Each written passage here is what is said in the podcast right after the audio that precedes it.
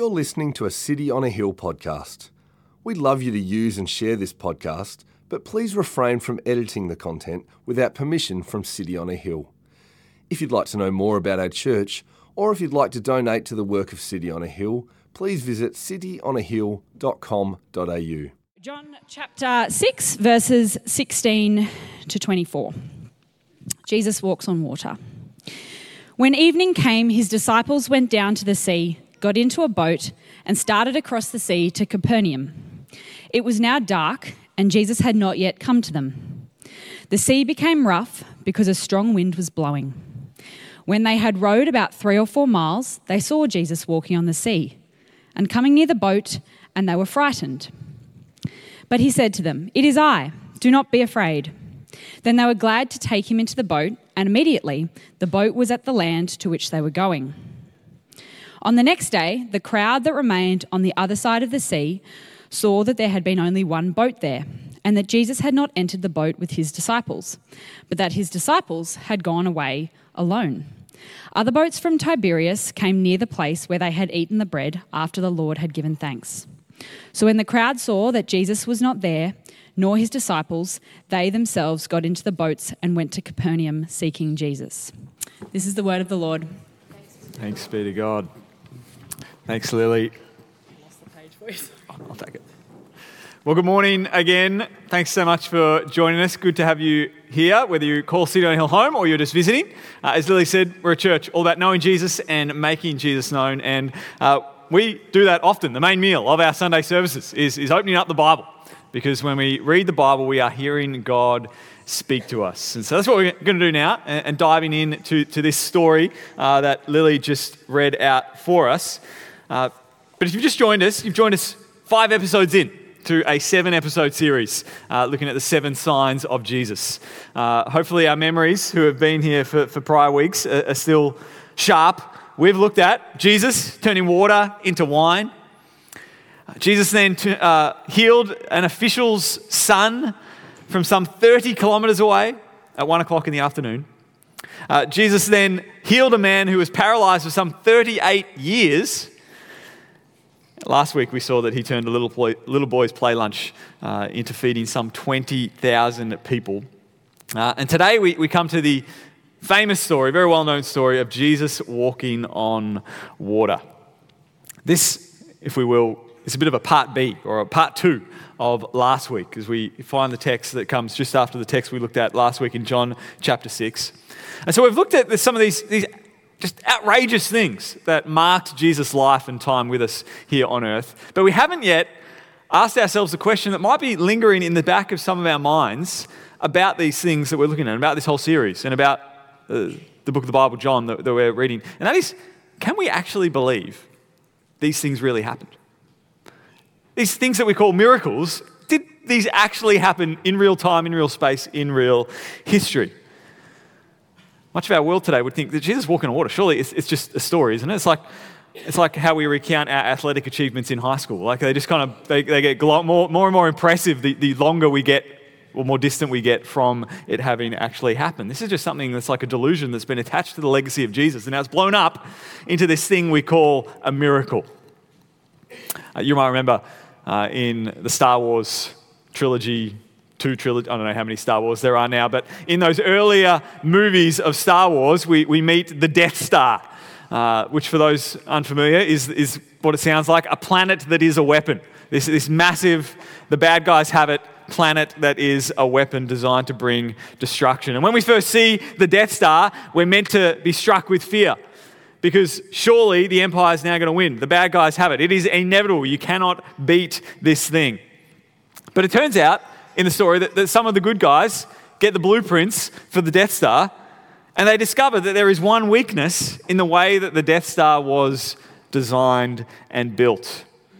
There's a little hole in the side of the Death Star, and the idea is if you can just shoot even just one bullet through the hole in the Death Star, you can hit the core of the Death Star, and the whole thing blows up. Now, you would think for the amount of money they spent on the Death Star, they could have at least done one final building inspection and just kind of put a, put a painting over the hole, do something to make the Death Star impenetrable. But no. It's got this one tiny weakness, and because of that one tiny weakness, the whole thing blows up. Well, in a similar way, our modern world thinks that there's a hole in Christianity when it comes to the miraculous. And in fact, there is, because if it can be proven that the miraculous could not possibly happen, then the whole thing blows up. The Apostle Paul, the most influential individual Christian, he also agreed with that. He said, If Christ has not been raised from the dead, then everybody, the world, should feel sorry for us Christians. You should pity us Christians because we're being played the fool, because it's all meaningless. The whole thing blows up. And we could perhaps say the same thing about all the episodes in our series, because all the episodes I've been trying to reiterate again and again are signs pointing to who Jesus is. But if the signs didn't happen, there's no pointer to who Jesus is. Jesus' credibility here is on the line. The credibility of the Bible is on the line. The credibility of the whole message of Christianity is on the line about whether these things actually happened. And our modern world has been educated out of believing in this kind of stuff. It's in the realm of Santa Claus or the Easter Bunny. Sorry if that gave it away for anybody. But as we approach this, this story of, of Jesus walking on water, what I want to up front suggest is how we modern people conceive of the world right now might be the thing that has the hole in it. C.S. Lewis is a great thinker, author of the, the Narnia series. He's got a book reflecting on miracles, and he, he uses an illustration. He says, Imagine an Englishman put $100 in his bedside table on Monday. And then on Tuesday, he put another $100 in his bedside table. On Wednesday, if we do the maths, the, the laws of nature, the laws of, of mathematics, all my further maths friends out here, how much would we expect to find in the bedside table on Wednesday? $200. We would expect to find $200. And so, what if he only finds $2? Something has been broken. Either the laws of nature, the laws of mathematics have been broken, or the laws of England have been broken. See, perhaps in the situation, we haven't accounted for the fact that the window next to the bedside table was slightly ajar, and a thief could reach their hand in to the bedside table and take the money. This, this new information, previously unaccounted for, completely changes the situation. And so, if you're working out whether miracles could happen, and in your mind you are imagining a world where God didn't create it, God isn't sustaining it, God doesn't, in fact, exist at all, that the only things that can happen are things that uh, are in the closed loop system already, then of course miracles can't happen because there's nothing outside of it to enter in and tweak those things. But just like the story, Jesus uh, doing miraculous doesn't work against the laws of nature, it rather just reveals to us what the situation really is. It shows us what kind of world we're actually living in. And we are living in a world where the omnipotent God exists and continues to sustain our world, sustain the laws of physics, or even bend them if need be to say something, to reveal something about himself. And so these miracles, these signs, they show us the power that God has over his creation, that he can do with it what he wills. It shows us, too, the, the kind of world that we're living in, that isn't this, this closed system. And it means that every one of these signs becomes exactly what we've been trying to say over these last four or five weeks that they are meaningful moments. And today we're going to see that this walking on water uh, sign is not merely a moment, but points to the fact that God doesn't just manipulate moments to say something about himself, but even all of human history. He has crafted to reveal himself to the world. And so today we're going to look at this story that, that harkens back to history. We're in John's gospel, and John started by hinting that he might be doing this throughout the rest of the story. In John chapter 1, verse 17, he, he took us back to one of the most influential leaders in Israel's history. He said, For the law was given through Moses, grace and truth came through Jesus Christ. And so, just like last week, there were connections to Moses in the feeding of the 5,000 or the 20,000, as it may be, the, the bread. John wants to highlight it even further this week this contrast between Moses and Jesus. between what happened back then in the book of Exodus and what's happening today in the life of Jesus. So, as we've has been our habit this series, we're going to walk through the text. Uh, we're going to find those connections along the way, and then we're going to chat about what it means for us. Turn with me, if you haven't already, to John 6 16. Uh, we missed a, a verse last week before our Bible reading that, that told us that the feeding of the 5,000 happened at the time of the Passover. And at the time of the Passover, Jesus questioned his disciples about how they were going to feed 5,000 men who were out in the desert with them. And he ends up taking a boys' play lunch and, and catering, and, you know, doing a catering miracle with it, providing for them all. And what logically is the next thing? What happens when you feed 20,000 people who are used to spending 85% of their income on food when you give them a free lunch? What happens? They want to make you king. You win their vote. And we find out in verse 15 of chapter 6 it says, Perceiving then that they were about to come and take him by force and make him king, Jesus withdrew again to the mountain by himself. But Jesus doesn't need to be made king. Jesus already is the king. But he's just not the king that they neither want or expect. And so we enter into our verse or our passage today. Verse 16 When evening came, his disciples went down to the sea, got into a boat, and started across the sea to Capernaum. It was now dark, and Jesus had not yet come to them. John wants us to know what time it is. It is evening, it is dark, it is late. Often throughout his book, he, he sets up Jesus doing things in the darkness. He sets up these times when disciples are, are away from Jesus. He's trying to show us that this is a, time of uncertainty. This is a time of fear. And that becomes even more true because he tells us that they're going across the sea. Now, in our day today, I don't know if you, if, you know, when you, when you look out at a viewpoint across the sea, at the vast expanse, there's just these, these depths, these miles and miles of, of who knows what. And every few years, don't we, we, we find out that there's this new discovery of some alien like creature kilometers down at the bottom of the ocean. It reminds us that the, the ocean is, is scary. And in ancient minds, the sea represented chaos, that it couldn't be tamed. John tells us that at night, away from Jesus, these disciples had to venture across the chaos, across the sea. It's about eight kilometers from where they are now to Capernaum. And then it gets even worse. Because verse 18 says, The sea became rough because a strong wind was blowing. We know that the Sea of Galilee is prone to this. There's another story where a great storm arises and Jesus is asleep on the boat. The Sea of Galilee could get scary. Verse 19 When they had rowed about three or four miles, they saw Jesus walking on the sea and coming near the boat, and they were frightened. And so John tells us where they are three or four miles. Remember, it was eight kilometers end to end. They're, they're, pretty much right in the middle, about 5Ks in to this eight kilometer journey. They cannot get out and, and walk in their fear uh, to the shore. They are stuck in the middle, in the darkness, in the chaos without Jesus. And they're frightened. But John tells us that they're frightened because of the storm, but, but even more so, they're frightened more because of Jesus, of who they see walking on the water toward them. And the other gospel accounts, the other eyewitness testimony about this story tells us that they thought it was a ghost who was walking toward them. John doesn't tell us that, I think, because he wants us to focus in not on how they were feeling, but on who Jesus is.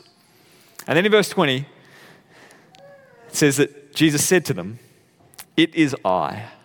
Do not be afraid. It is I. Do not be afraid. And that is what John seems to emphasize in this story. Because Jesus could have been walking toward them, kind of waving and shouting the whole time to make sure they, would, they wouldn't kind of get it wrong who he is. He doesn't want them thinking that a, he's a ghost. Guys, it's me, it's me, it's me, I'm coming, I'm coming. But instead, he waits till he's, he's close enough and they're frightened enough for him to be right there saying, It is I. Do not be afraid. Now, that's a very significant sentence. More significant than Jesus saying, Hey, hey guys, boys, it, it's me. No, John has written that. Jesus has said that because he wants us to remember a similarly significant sentence in the history of Israel. In the Greek, which is the language which the, the New Testament is written in, the phrase here, it, it is I, is written ego eimi. Ego, from where we get the word ego, meaning identity or, or personality. Ego in Greek means I. Eimi, you guessed it, means am. I am. Now, the reason that is significant is that in the memory, in the consciousness of the Jewish people, ego eimi takes one back to God's calling of Moses. If you're familiar with the Bible story, you might know that, that God raises up Moses to tell Pharaoh, Let my people go, because they're enslaved in Egypt. And they're under the, the kind of hard taskmaster leadership of Pharaoh, who continues to have kind of unrealistic expectations for them, awful conditions of slavery there in Egypt. And in order to call Moses to take on this commission as leading his people out of Egypt, God appears to him in a burning bush. And as they have a, a conversation, Moses asks God how he should introduce God to the people. He says this If I come to the people of Israel and say to them, The God of your fathers has sent me to you, and they ask me, What is his name? What shall I say to them? God said to Moses, I am who I am. He said, Say this to the people of Israel I am has sent me to you. And so God is the I am.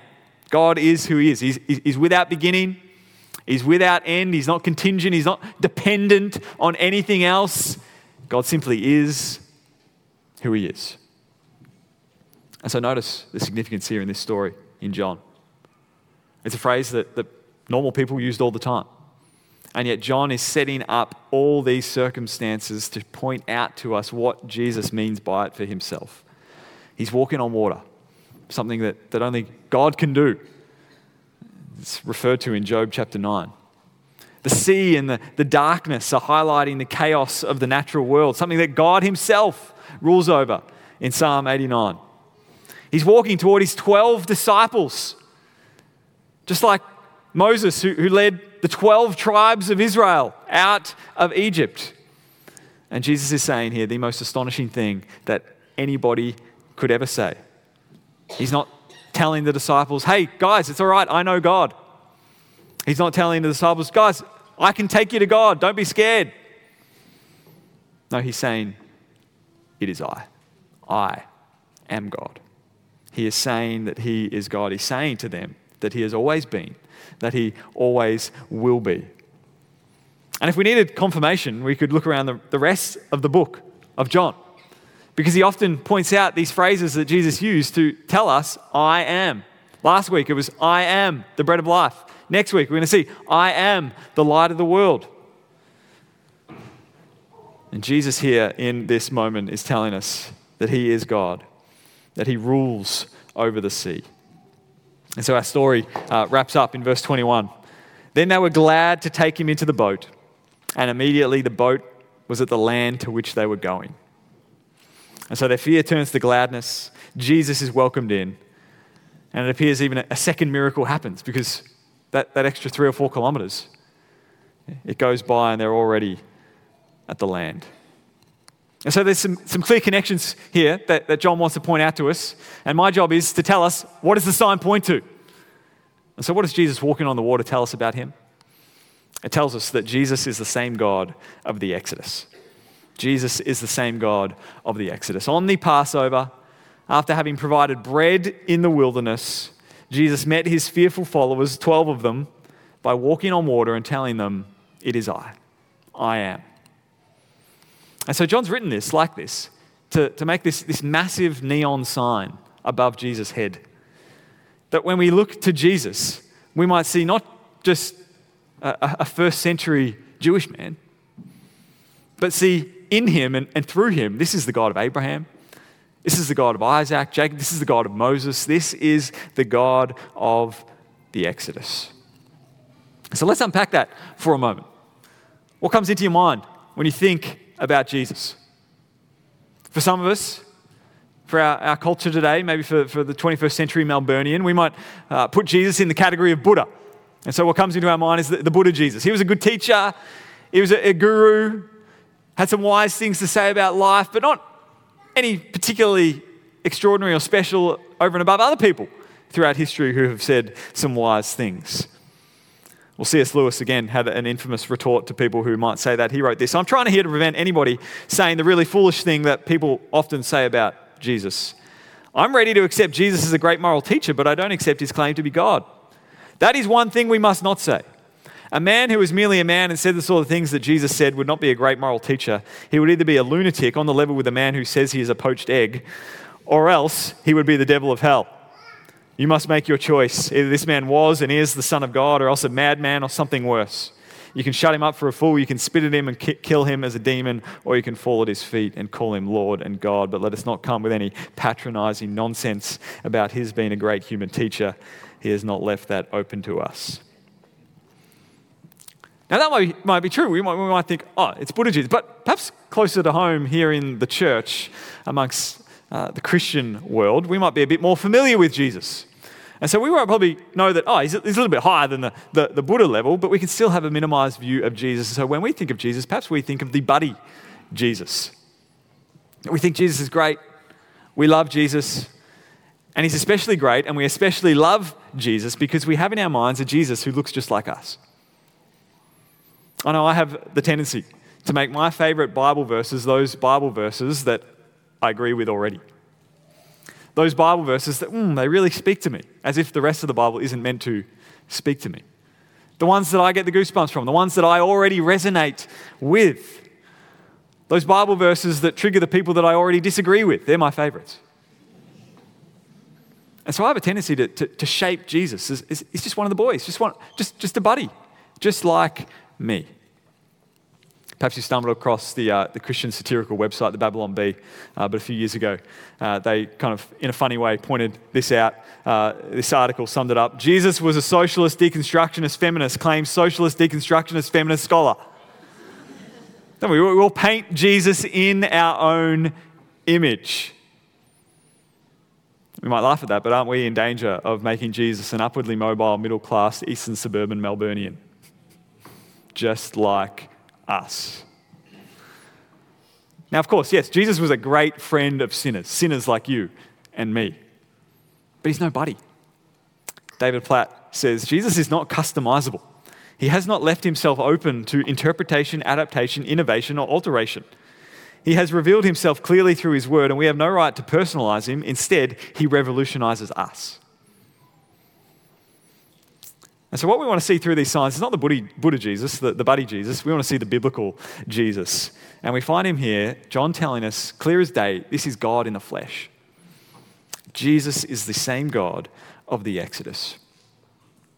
And so that might be great in theory, but what does it actually mean for you and me?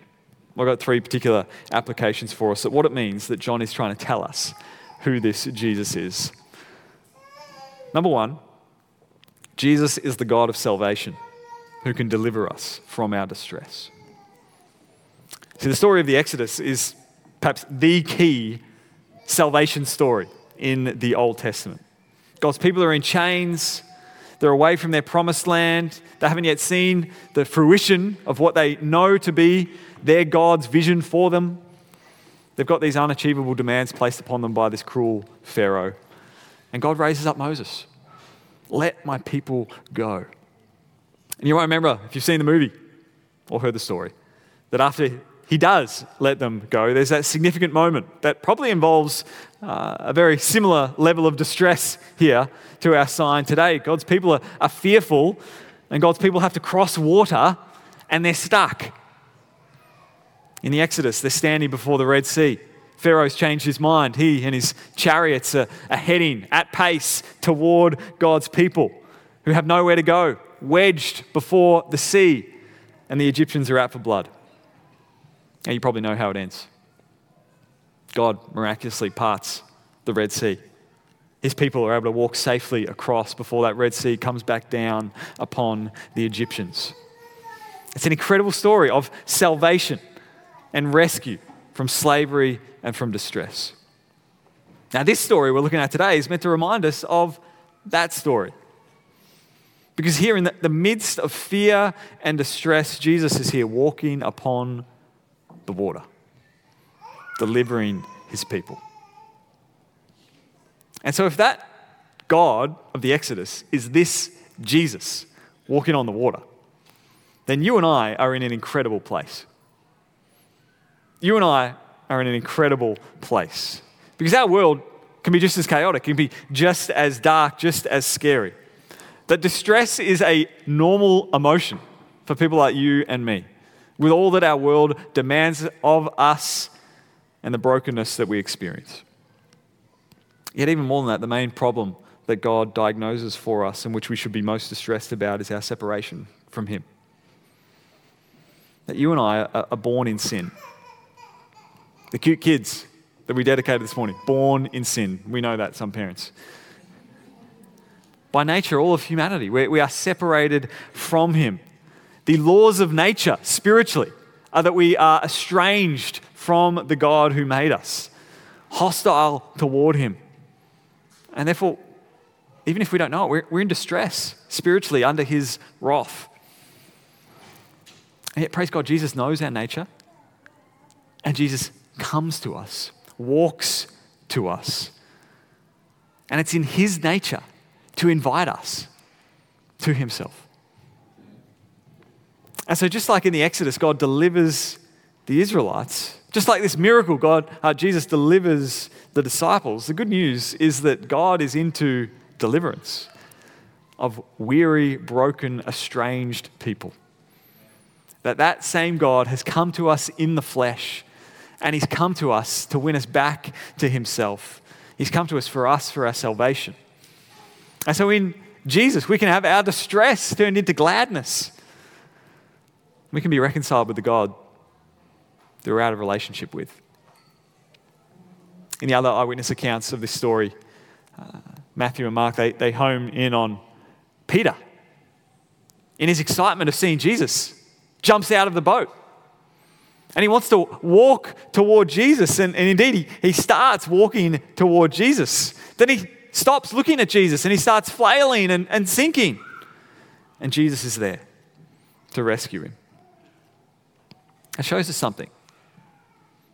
That, like Peter, when we take our eyes off Jesus and onto our fears, onto our distress, onto our failure, onto our circumstances, we start to sink. But the key is the faith that Jesus points out that Peter was lacking. And that faith looks like looking to Jesus. Looking to Jesus delivers us. If we simply have faith in Jesus, that is, if we simply trust in Jesus, we can receive the free gift of, of salvation, of deliverance, and find salvation in Him. And so Jesus can deliver us from our distress because He is the God of the Exodus. Number two, Jesus is the God of faithfulness who will lead us to the end. In the story, I pointed out there that, that seemingly second miracle. The disciples immediately find themselves across the lake. Now, there's always connections going on when we read the Old Testament to the New, to the, to the, when we read the New Testament to the Old. Allusions. John here wants us to remember that this is the God that, that Psalm 107 talks about. What he does for his people. It says, Then they cried to the Lord in their trouble. He delivered them from their distress. He made the storm be still, and the waves of the sea were hushed. Then they were glad that the waters were quiet, and he brought them to their desired haven. Jesus is fulfilling this, this picture of what God does for his people. And it's a, it's a bit of a, a prototype for our journey of faith with him, that God finishes what he starts. He did it in the Exodus. Not only did they get through to the other side of the Red Sea, they got through the next 40 years wandering in the wilderness until they made it to the promised land. Their, their, their complaints, their disobedience, it didn't override God's faithfulness to do what he said he would do. And we saw before the, the, the giveaway of my sermon. Paul tells us in Philippians He who began a good work in you will bring it to completion. And so, in a similar way, for us personally, God's going to do in us what He's done for them. Now, some of you here have been Christians long enough to be out of the honeymoon stage. And so you've entered into the, this real life, the real world with Jesus. And you might be prone to doubt the presence of God with you in the, in the humdrum, daily, mundane realities of life. Maybe you've lost that, that fervor that you had when the journey first began. Well, this is the beauty of faith. That because it's, it's about simply looking to Jesus. Faith tells us that you didn't earn it. And so, therefore, you, you can't unearn it. I know time is such that when you're kind of waiting for something, it feels like forever. And when you've just been through something, it feels like it went just like that. The parents today are going to experience that with their children. And so one day, just like these disciples who rocked up at the shore immediately, we're told, we are going to rock up at the shores of eternity with Jesus. I'm going to look back on our lives and think, man, that went so quickly. And what you'll say in that moment won't be, phew, I'm so glad I made it. You'll say, praise God. Thank you, Jesus, that you brought me this far. Thank you, Jesus, that you made it for me. Jesus always brings his people through. And so, an encouragement for us who are in the, in the thick, we're, we're, we're halfway through the journey, we're, in the, we're, in the, we're three or four miles in to the eight kilometer journey. An encouragement to us is to keep looking to Jesus. He will be faithful. He will lead us through. Our relationship with God need not be shaky and thrown about. We look to Jesus. Third and finally, Jesus is the God who can be known and is worth our seeking. We haven't yet touched on our whole Bible reading yet this morning because as they hit the other side of the lake and they hop off the boat, they see that a, a crowd uh, is, is, following them. And John tells us what's happened here. He tells us that the, the, the, crowd went down to where they left the day before and found out, hey, all the, boat, the, the boats are here. Uh, sorry, they're, they're, missing. They must have gone to the other side. We're, we're going to chase them. John tells us in, in, verse 24 when the crowd saw that Jesus was not there, nor his disciples, they themselves got into the boats and went to Capernaum seeking Jesus. When I was 14, I, got my very first job, uh, and my very first job was at, at Brumby's Bakery. I don't know if Brumby's still exists. Baker's Delight stocks have kind of gone up, and Brumby's, ever since I joined them, went downhill. Uh, but one of the fringe benefits of working at a bakery, particularly at the end of the day, which is when I would be there to, to clean up the store, uh, is that you get to decide what happens to all the leftovers. And so in this particular bakery, as I think it happens, uh, you know, all the, all the savory leftovers are, are binned up and, and, given to charity. But you can't give, or at least we couldn't at the time, give the, the sugary ones, all the ones that a teenage boy wants to keep for himself. The Boston buns, the finger buns, the coffee scrolls, they had, something had to happen to them. They were either going to go into the bin or they were going to go into my tummy. and so, what we would do is divide up those leftovers at the end of the day. And so, I would then have a bag or two full of, of muffins and coffee scrolls and all that, and I would take that to school the next day. And what happens when you take two bags of Brumby's Bakery leftovers to school is, is people want to make you king, just like Jesus. My classmates, these, these pubescent teenagers flocking to me for a double choc muffin. Well, this is exactly what the people are doing here. And the rest of John chapter 6, if you, if you read it in your own time, you'll see that Jesus spends that whole chapter rebuking them for seeking him. Ordinarily, we might think, hey, people, this crowd seeking Jesus, how good. Praise God, revival is breaking out here. And yet, Jesus is rebuking them for seeking him because they're not seeking him, they're seeking what they can get from him. They didn't want Buddha Jesus, or Buddy Jesus, they wanted Butler Jesus. Get me what I want. I want bread. That the God of the Exodus has stepped onto the stage of human history tells us that the God wants us to know Him, trust Him, be reconciled with Him. That He has, he has come so that we might be, be re, uh, essentially reconciled with uh, God Himself not come to dish us out the things that were distracting us anyway. And so think about what God has done for us. In the Exodus, God rescued them. He provided for them food and water, fresh uh, every morning. He saved them from their enemies. He gave them His law as a means of keeping them close to Him. He pointed them forward in a cloud by day, a pillar of fire by night. He dwelt with them making his glory manifest in the, in the tabernacle there. He took them to the edge of the promised land without their shoes wearing out, we're told. He was faithful to his promises until the end. And yet, in the story of the Exodus, his people still forgot him. God took them right into the land flowing with milk and honey. And they forgot about Him and focused on the milk and the honey. And we can do exactly the same as them. The God has been so good to you, to us. He's created us, He's pursued us, He's sent His Son into the world to live, die, and rise again for us. He's provided for us, He's, he's welcomed us back. He's forgiven us again and again. He's offered grace for every future failure that you're going to make today, this afternoon, next week, in the years and the decades to come. He promises that none can snatch us out of His hand. He promises that He's going to get us to the end, to glory, where we're going to dwell with Him forever and ever, free from pain and problems. And after all of that, so often we're like this crowd. We hear all of that good news and it's like, yeah, Jesus, that's great. What about the bread? Can, can, can, you, can you give me the bread? And it gets to the point at the end of John chapter 6 where Jesus is teaching these hard things and the crowds have stopped seeking him. In fact, they, have turned around and walking the other way. And even it tells us some of his disciples left him. And Jesus turns to those that remain and says, Are you going to go away as well? And Peter responds in a powerful way Lord, to whom shall we go? You have the words of eternal life, and we have believed and have come to know that you are the Holy One of God. And so there are two seekers here those who are seeking Jesus to get things from him, and there are those who seek Jesus for who he is. And so the final application of this story challenges us, it, it, it compels us to ask ourselves that question How are we seeking Jesus?